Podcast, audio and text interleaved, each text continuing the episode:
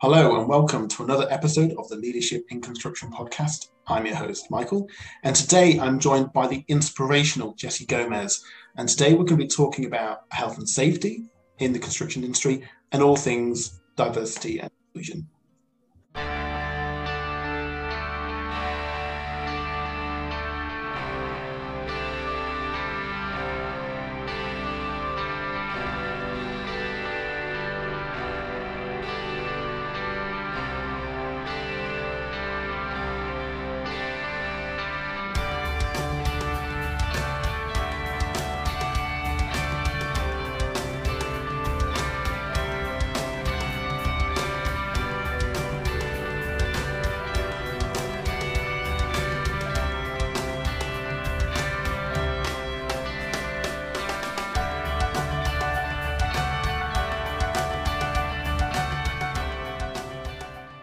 So, Jesse, welcome to the show. Thank you. Thank you for having me. And it's, an, it's an absolute pleasure. Um, so what I'd like to do, first of all, is, as I do with every podcast, is just to get to know you a bit more, a bit behind your background and how you got into construction. So could you give us a bit of a, a summary of how you managed to get into construction and, and what led to where you are today? Yes, of course. So uh, initially, I'd like to share that construction has been something I kind of grew up with because my dad worked uh, in construction. Uh, he was uh, working as a laborer uh, for years, uh, doing a concrete uh, flooring uh, in all the surfaces you have uh, around the site. So I could see him at home doing this really uh, extensive physical uh, work. So it's something I grew up with. And uh, it's not really something I wanted to do initially, but I did my study in um, quality and health and safety management. And uh, when I was about, if I give it up, twenty-four years old, I arrived uh, in London uh, and I was looking for my first job. I wasn't intended to go into construction, but uh, I feel like um, construction liked my profile. So I got my first job as an assistant uh, C D M uh, advisor, which is a construction design management. Uh, so this is how I get into, get my first uh, work in a consultancy uh, company. And uh, from there, I never really stopped. And uh, until now, even though today I do slightly different things, but I'm still really, really uh, present into the construction field. Yes. That's brilliant. Um, so you're very much on the health and safety um, C D M advisor type role. Just explain to those that might not be one hundred percent aware, what, what is C D M uh, and, and what is your sort of role inside of that field? Yes, so when I started initially, initially, I mean, before uh, a construction design uh, management advisor, we used to have a, this planning supervisor role, which is like really, really old. And when I came in, I was just uh, started with the C D M uh, regulation, um, and it was um, an advisor role. So it's all about advising clients, designers, uh, all the design team about uh, what are the main components of safety and all the choices they are making. Uh, it could be cost, it could be uh, material, it could be uh, uh, the way of building and the sequencing. And you could also be thinking about, once your building is ready, how you're gonna think about uh, usability and, uh, but also um, dismantling this building as well. So it's really looking at the full cycle. So you look at the design, you look at the construction, you look at uh, the operation of the building, but you also look at how you're gonna uh, uh, um, dismantle that building too.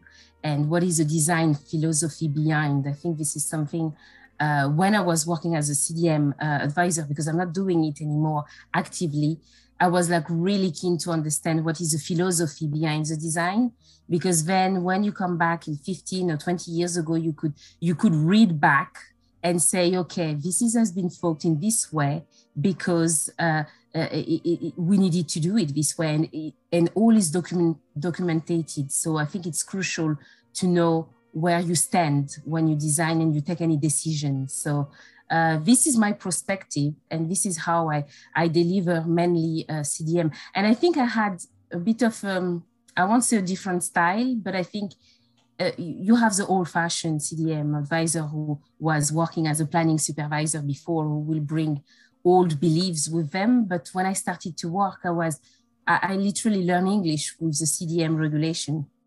So um, I, I knew, I knew all uh, the regulation by heart. I don't know it anymore. That's right, yeah. And I think um, what I like about that is, is I, I see it very much from a designer's perspective, because that's the sort of field that I am in.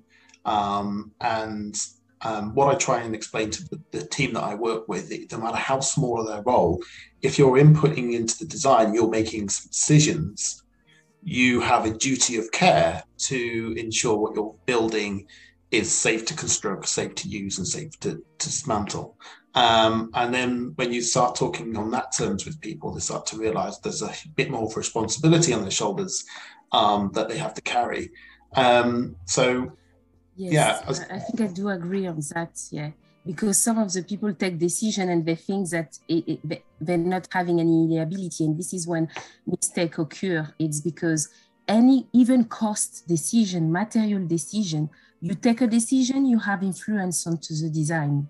So yeah. You have liability in terms of health and safety. Yeah. Yeah. And, and, you know, as you say there, you know, so it could be the quantity surveyor making a material change, for example.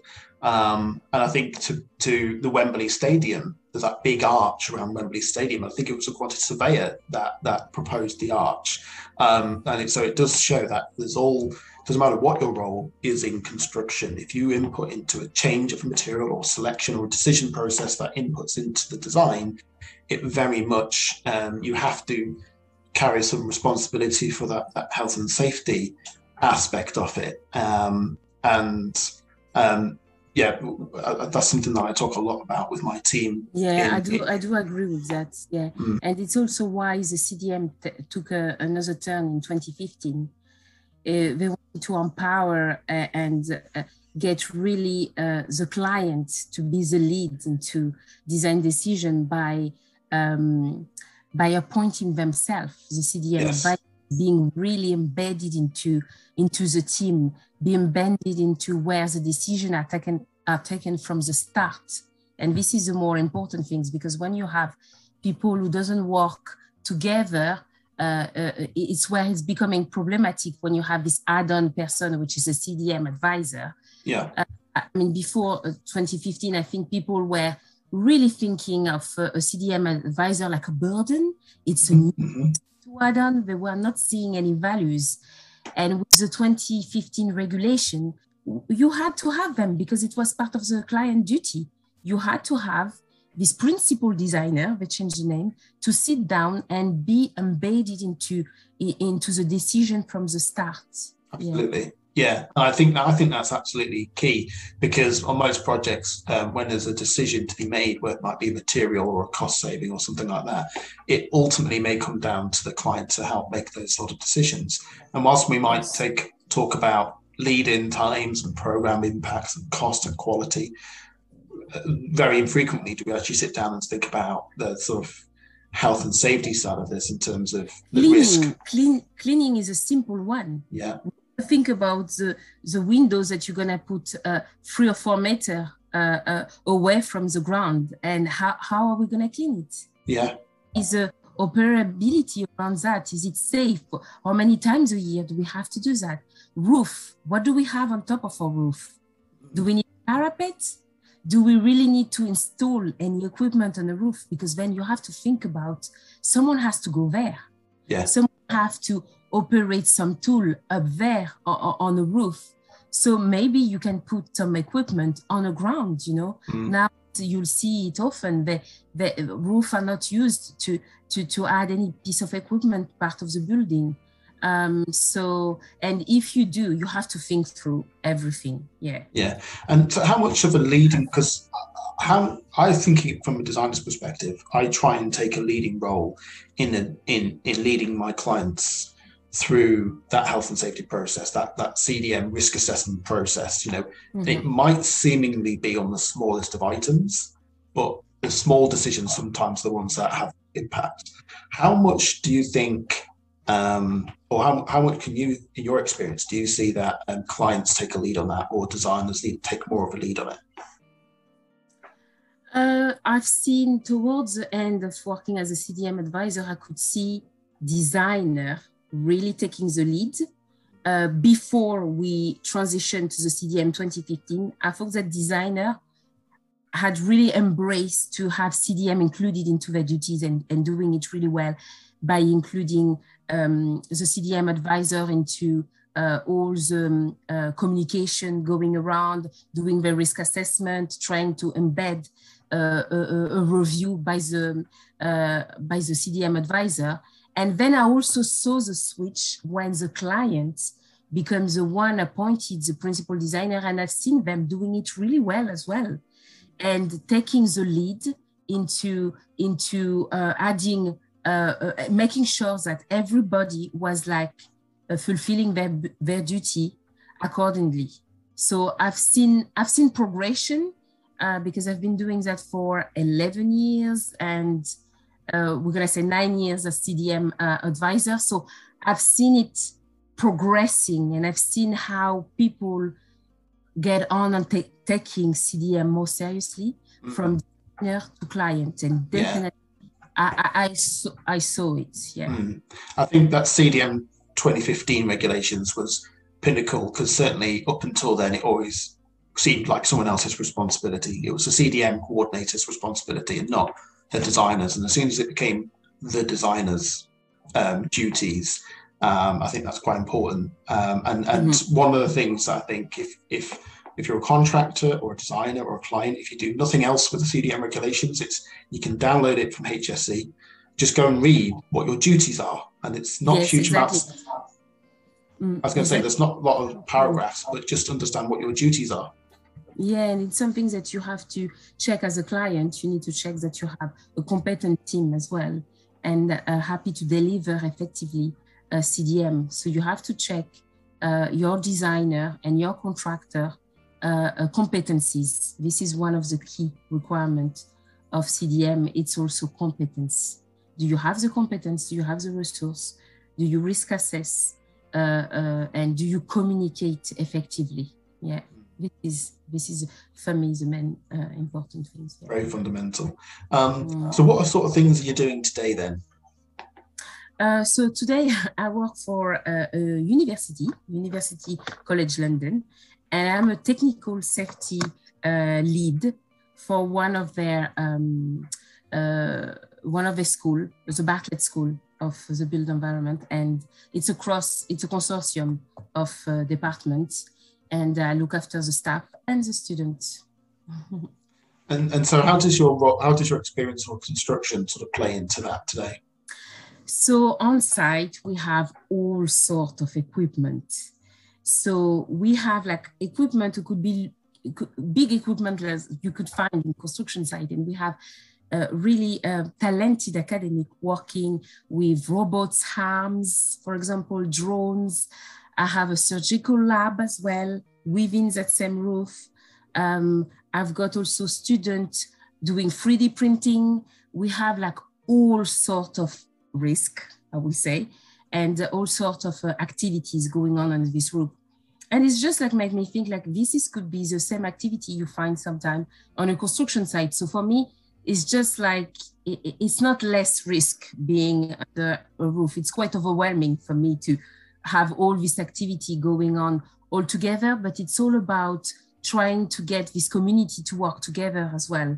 So it's really, I, I use all my skills from, from the year working as, as a, a construction um, health and safety and C D M uh, advisor. So, so, so you, you say at the moment, you're sort of taking the lead around those health and safety elements, and and your experience of the construction industry and, and certainly around C D M has, has played a massive part in yeah, that. Yeah, and we do have also a, a bridge testing rig inside of the building. So this is the type of infrastructure that some people never see in their entire life. And I do work under one roof where, where we have that. We crush specimen and we try to determine how do they behave under certain type of load.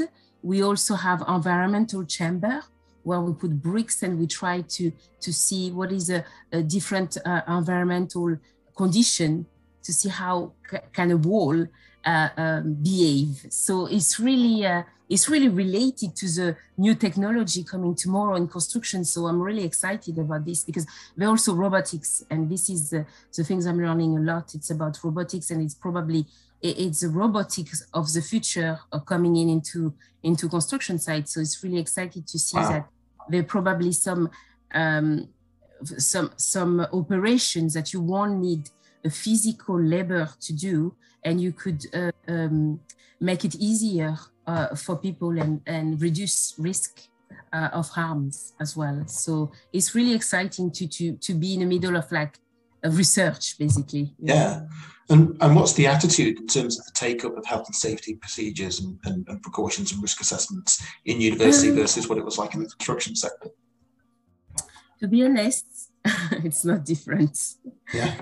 So health and safety, stay health and safety. When you come with your hat, people seems like really, oh my God, you know, it's a, it's a health and safety uh, manager coming around. So I think in all the environmental work, people have the same attitude when it comes to safety. They are really on their guard, and they are not really sure if they can trust me. This is the main issue. There are a lot of like trust issues. There are a lot of uh, um, information uh, retained. Uh, right. There are a lot of um, communication issue as well, as that I'm, I'm trying to, to build this safety culture. It's an issue that also we have in construction. It stays the same uh, uh, component.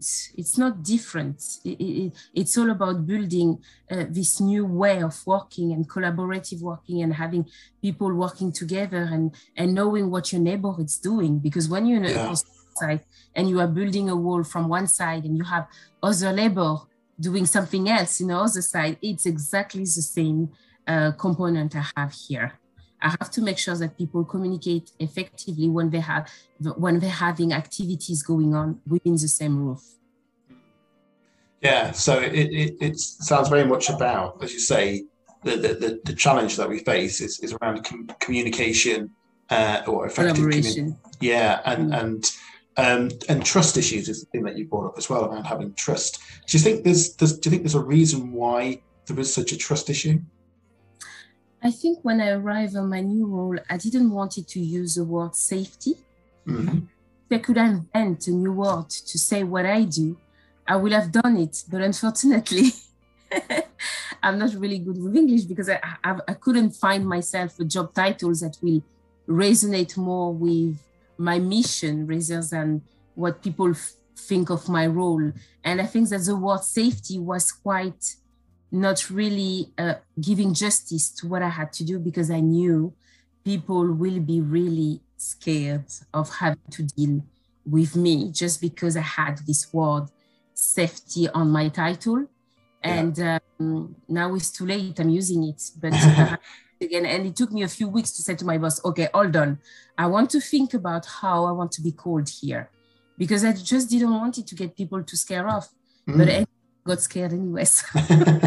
So you, you could say keeping you alive officer, or keeping you alive yes, and I think we need to come up with something, but ditch the word safety, because um, it's just bringing this connotation, and people mm. like, I, I always say, I think you just got a bad reputation. It's just something historical, and the legacy of, of what is a health and safety Uh, uh, officer or advisor. And I always say to people, I'm not here to police you. Mm. I'm here to help you. I'm here to support. I'm here to collaborate. I'm here to make your life easier. And um, yeah. Fortunately, they, they see the, the legal thing, side of things. Yes. Yeah. And, and there is all that legislation and policy side of things as well, but in a very real way, just to help focus the mind of people watching or listening to this. In, when I last checked the figures earlier this year, in twenty twenty, the construction industry um, took over two thirds of a pie chart, which was the number of fatalities within industry. So construction are leading the way in number of fatalities within our sector. So, you know, it's a manufacturing and all those other industries are much better at health and safety than, than ourselves. Um, and, and really, I don't think that's good enough. And I think we really, you know, we shouldn't be groaning at the, at, the, at the thought of having to do more health and safety training. I'm going through a whole suite of refresher health and safety trainings currently in my own organisation, and it just helps to remind you the things that you should be doing and, and, and not get complacent around it. Particularly as a designer, I've got mm-hmm. to constantly put that into my role. Um, mm-hmm. And I think, as I say, to help focus the minds, that's why we do it. That's why you do your role, and that's why mm-hmm. designers and contractors need to um, talk more effectively, is because the, the number of fatalities in construction is still so very high. Um, yeah, and I think it, it, it went, it decreased a bit, but it's just, it's really slow. It's been stagnant if you look at the, at the latest H S E uh, figure.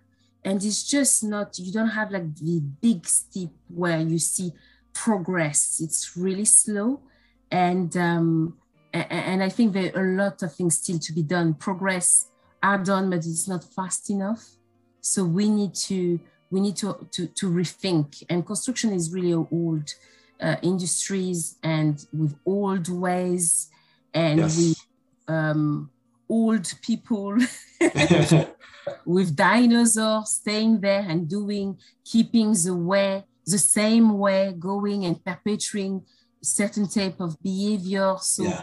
I just can't wait for new blood to come. And with the labor shortage, there's an opportunity to get new faces, new blood, new ideas, and, and changes, basically. Yeah, I mean, just to give some experience, when I've been on site, especially in the early days of my career, um, you know, you would just go with whatever you were told to do by superiors and people that have been doing it for decades and decades before yes, you, yes. whether it be health, uh, whether it be safe or not, because you're sort of too, well, I certainly was too naive to it all. And I look back at some of the things that I used to do on site and think that was so unsafe. You know, never let anybody that I work with now ever do that ever. That would just be totally irresponsible. Um, so, you know, I think it, it does take a special sort of someone to be able to sort of, um, be firm when you don't, when you see something potentially being done unsafe, not give in to this, oh, we've always done it, don't be so ridiculous, you know. Yeah, and I think it's really interesting what you say here, because um, one of the latest um, statistic from uh, the government, um, they did a report uh, on um, industrial strategy reports. You can find it online. And it's part of the construction deal. So basically, they said that thirty to forty percent of uh, of graduates uh, do not join the construction industry um, after six months after finishing their study, and this is probably due to a really poor experience. They probably dip in, they went there, and then they probably had like an awful experience that they say, "I will never be back." So this is the latest figure, and I was like, I was really shocked, you know, because I've been asked to come to university to speak about working in construction, to make these young people dream.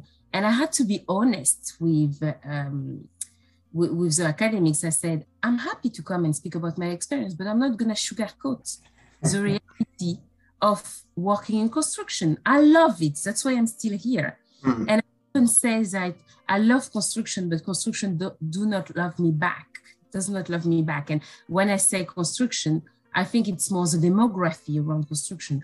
I do not look the part, and I do not sound the part.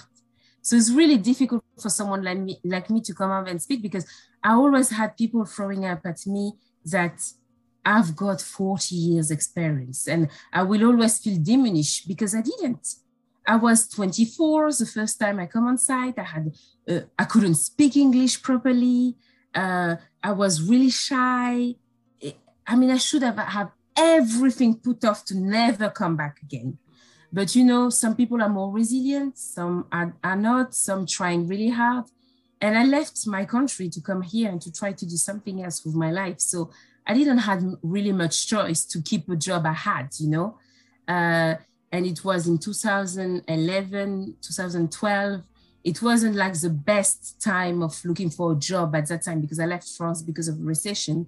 And uh, and I came here, and I, and I mean, U K was like, a place that you can do any jobs. So I was ready to do anything, but I was also ready to study, to, to, to find a job on my area of studies, even though I wasn't speaking English. So I think people need to be careful, principally um, um, people more mature and with more experience inside. The way you talk to a young person coming in, don't come and make it look like you are the one who knows everything and, and the young person know nothing about construction. They are here to learn. And um, I was really willing to learn um, uh, things, and I was asking questions, and, and I was there. So if you have, I mean, the new generation is really different. They just, they're just not the same. So they will probably, they will just come one day and leave the other day. That's it. Absolutely. Yeah, I think the construction industry has a real challenge uh, for attracting um, new young professionals into the industry. Yes. Um, mm-hmm. Given that, I think coding and working for a social media company is probably a bit more sexy than working for a construction. Of course, I, I always say that construction is not glamorous at all. it, it's just, I think we need to do some branding here. I think you're right. Branding to do. I don't know who's going to do it. I think the government is the best place to kind of um, lead the way and uh, and pushing organization in construction to, to be more appealing, you know? And you're not appealing when your full board is white, male, middle-aged, playing golf on a Sunday. I just play golf on Sunday, you know? So young people do not play golf on yes. Sunday. Play golf is good for you, but, but the majority, they, they won't do this type of activity. They won't just, they, it's not going to be relatable, you know? Mm. They know that look like me. They're no ones that uh, uh, get to the top, who look like me. So why would I work in the type of constructions that I don't have any chance, basically? I'm not going to get uh, uh, any promotion for the next five years. People are not going to see me. I'm not going to be visible. Yeah, I think they really have to rethink and give chance to, to, to everyone. And when I speak everyone, I'm not speaking only from a, an ethnicity perspective. Uh, um, even though I could speak about that because I, I'm a, a part of the minority ethnic, I'm also a woman, uh, I'm a mother, but it also, uh, uh, I, I don't see uh, people with disabilities, even though you have different various types of disability and some that you see and some that you don't see. But for example, for mobility reduced people, I just don't see them on site. Mm. I don't even see them in the office. Uh, for five years working for this uh, contractor, and I say, I've never seen someone on a, on a, on a, on a wheelchair. And I was like asking, where are these people, you know? Where are they? Mm-hmm. If you know any of them, I'm quite interested to know their experience of the construction industry because uh, I just uh, just can't see them, yeah. Yeah, quite, uh, not just on the construction site, but even in a design office, it's, it's quite... Yes, exactly. Yeah. Quite uncommon. Um, so just sort of to bring into that, Uh, other topic of conversation we're going to have around diversity and inclusion. Um, you, you, you talk there, obviously, that you, you're being a, a woman in construction uh, and also from a minority background. Um, and, and I think the sad case is, particularly for women, and this isn't just the construction industry. I don't want to just hate on the construction industry because like you, yes, yeah. I've got a big passion for the construction industry. If I didn't, I wouldn't be doing this podcast. Mm-hmm. But I do see it in other sectors as well. Um, but I think, you know, being a passionate advocate for the construction industry, I know that we can do better, but I see it quite often, um, you know, the, the difficulties, the challenges that women in construction go through. And a lot of it I can see stems from visibility and having seen role models in the construction industry to sort of live up to. Is that your, has that been your experience?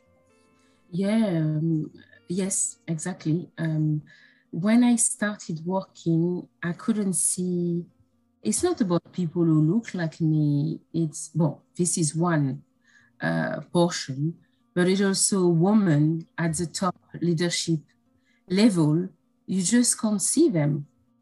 You have to go really, you have to do really your research, and I'm quite, I'm quite good to connect with people and and to to do um, networking, but I couldn't see uh, those women.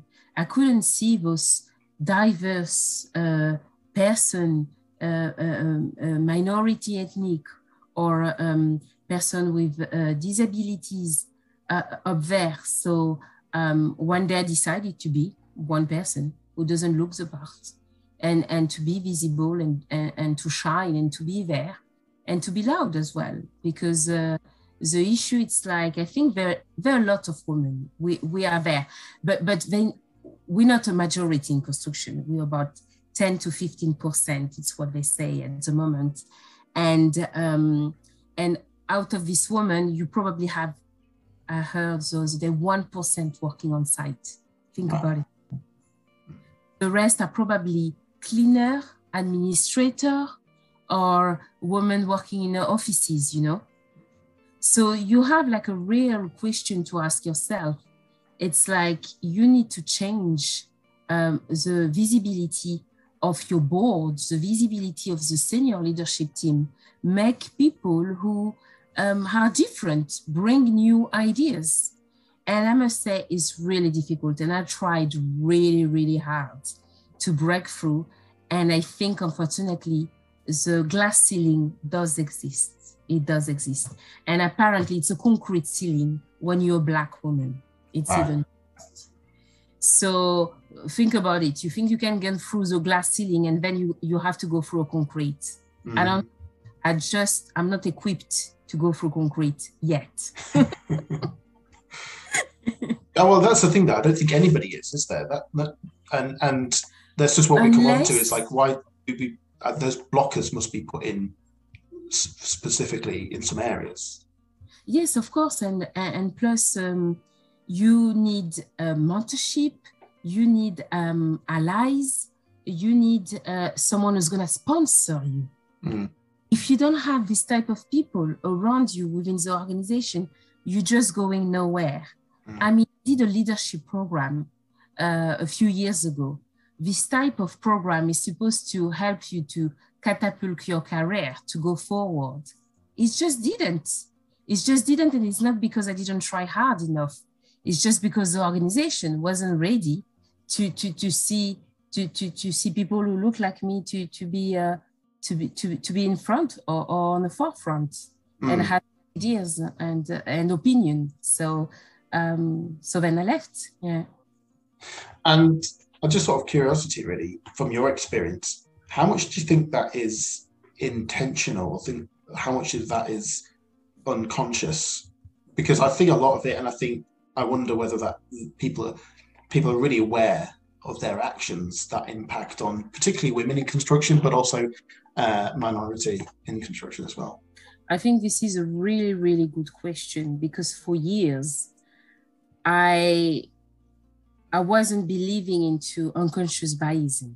Mm-hmm. I Like this is an excuse to allow people to be biased, you know? You said, I'm unconscious, I just don't know what I'm doing. Um, and, and, and for years, I thought that it was an excuse to allow people who um, recruit people who look like them, that they call mirrortocracy. I heard this word um, in, in one of a study uh, published by the London School of Economics.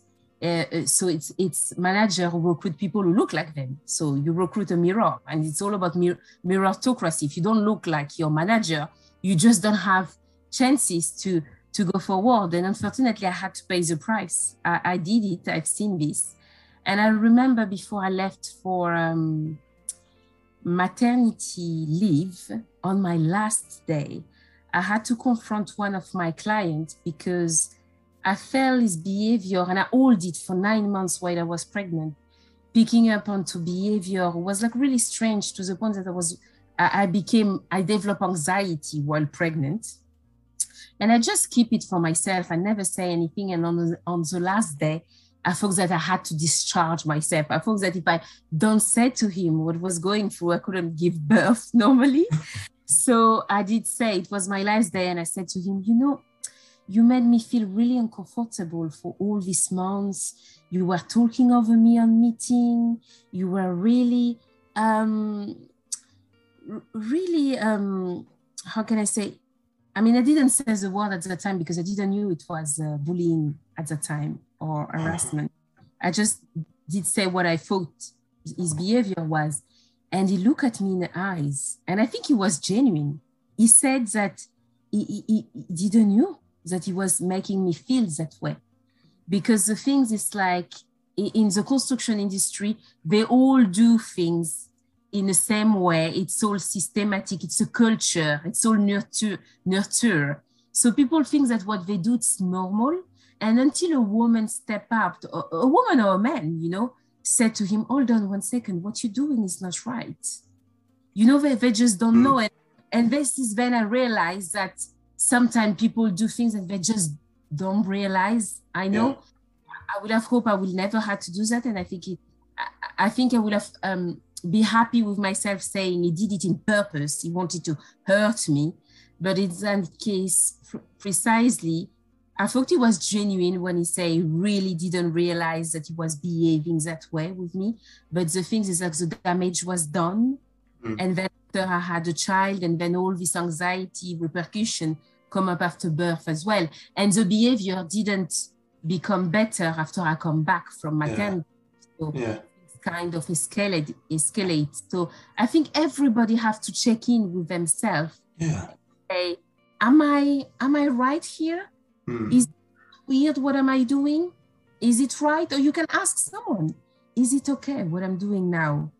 Am I, am I out of the way? Am I, am I recruiting people who just look like me? Did I say something who might have, um, who have I been taken in a bad way because she's a mother, or because she's black, or because uh, uh, uh, she's a woman, you know? It mm. could be the type of behavior who could trigger some people. So absolutely, a traumatic experience when you have to come in a new workplace. And this is what's happened to me. Often you heal, and sometimes you have to heal in your new workplace, and you got triggered with certain behavior, and you're like, oh my God, this is happening again. Mm. And you have to be really clear with the person and say, hold on one second. You you have to be really honest with people and say, I, I won't accept this type of behavior. And I think now I'm much, much stronger. I'm definitely another woman. Mm.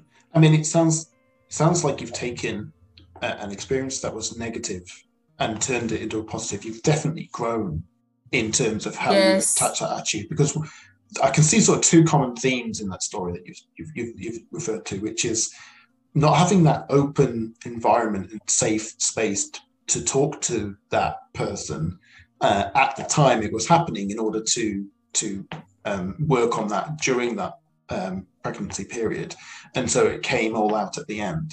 Um, and, and I think leaders are pinnacle in creating those environments in which you can feel safe. And, and the other theme, which will, we've, comes back to looking at yourself and feedback, is being self-aware. If you can't mm-hmm. realize that you're doing these things to someone else, making someone else feel this way, that you, you're not as self-aware. And, and you need to be, as a leader, you need to be self-aware and accepting of feedback in order for your own progression and to, to build a team.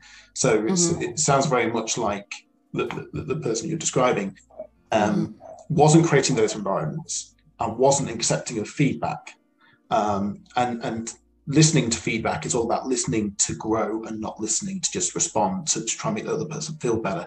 Because without growing yourself, you're mm-hmm. not making that other person feel better. You're just you're just listening, and nothing's actually happening. Action afterwards, I think, it's absolutely important. And so, yeah, by the sounds of it, really crucial. Mm. Yeah, and by the sounds of it now, um, you're certainly much stronger from that experience, and you you you tend you tend to intervene sooner so you don't fall into of it. course. And I even I'm really tuned into other people as well. I look at behaviors and I observe, and and I had to be really honest with my new manager, telling him that I won't accept certain type of behavior, and I'm really uh, really aware uh, of things around me. Unfortunately, it's part It's part of the trauma. When you've been trauma, you, you went through a workplace trauma, uh, you, you have to do the, the work. Otherwise, you just stay into this state where you depress, you're hopeless, you're worthless, and, and, and you don't say, you don't see this,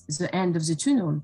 And I've been there. I didn't know how it will come up to, on the other side. I thought I will never work in construction again. And, and I'm, I think I'm taking a break now of the construction while I'm, I'm building myself stronger, because once I'll be back, I mean, I will never accept any type of behavior like this. I, I'm just like, I, I think I'm re-equipping myself. And what you said earlier, it's called post-traumatic growth, actually.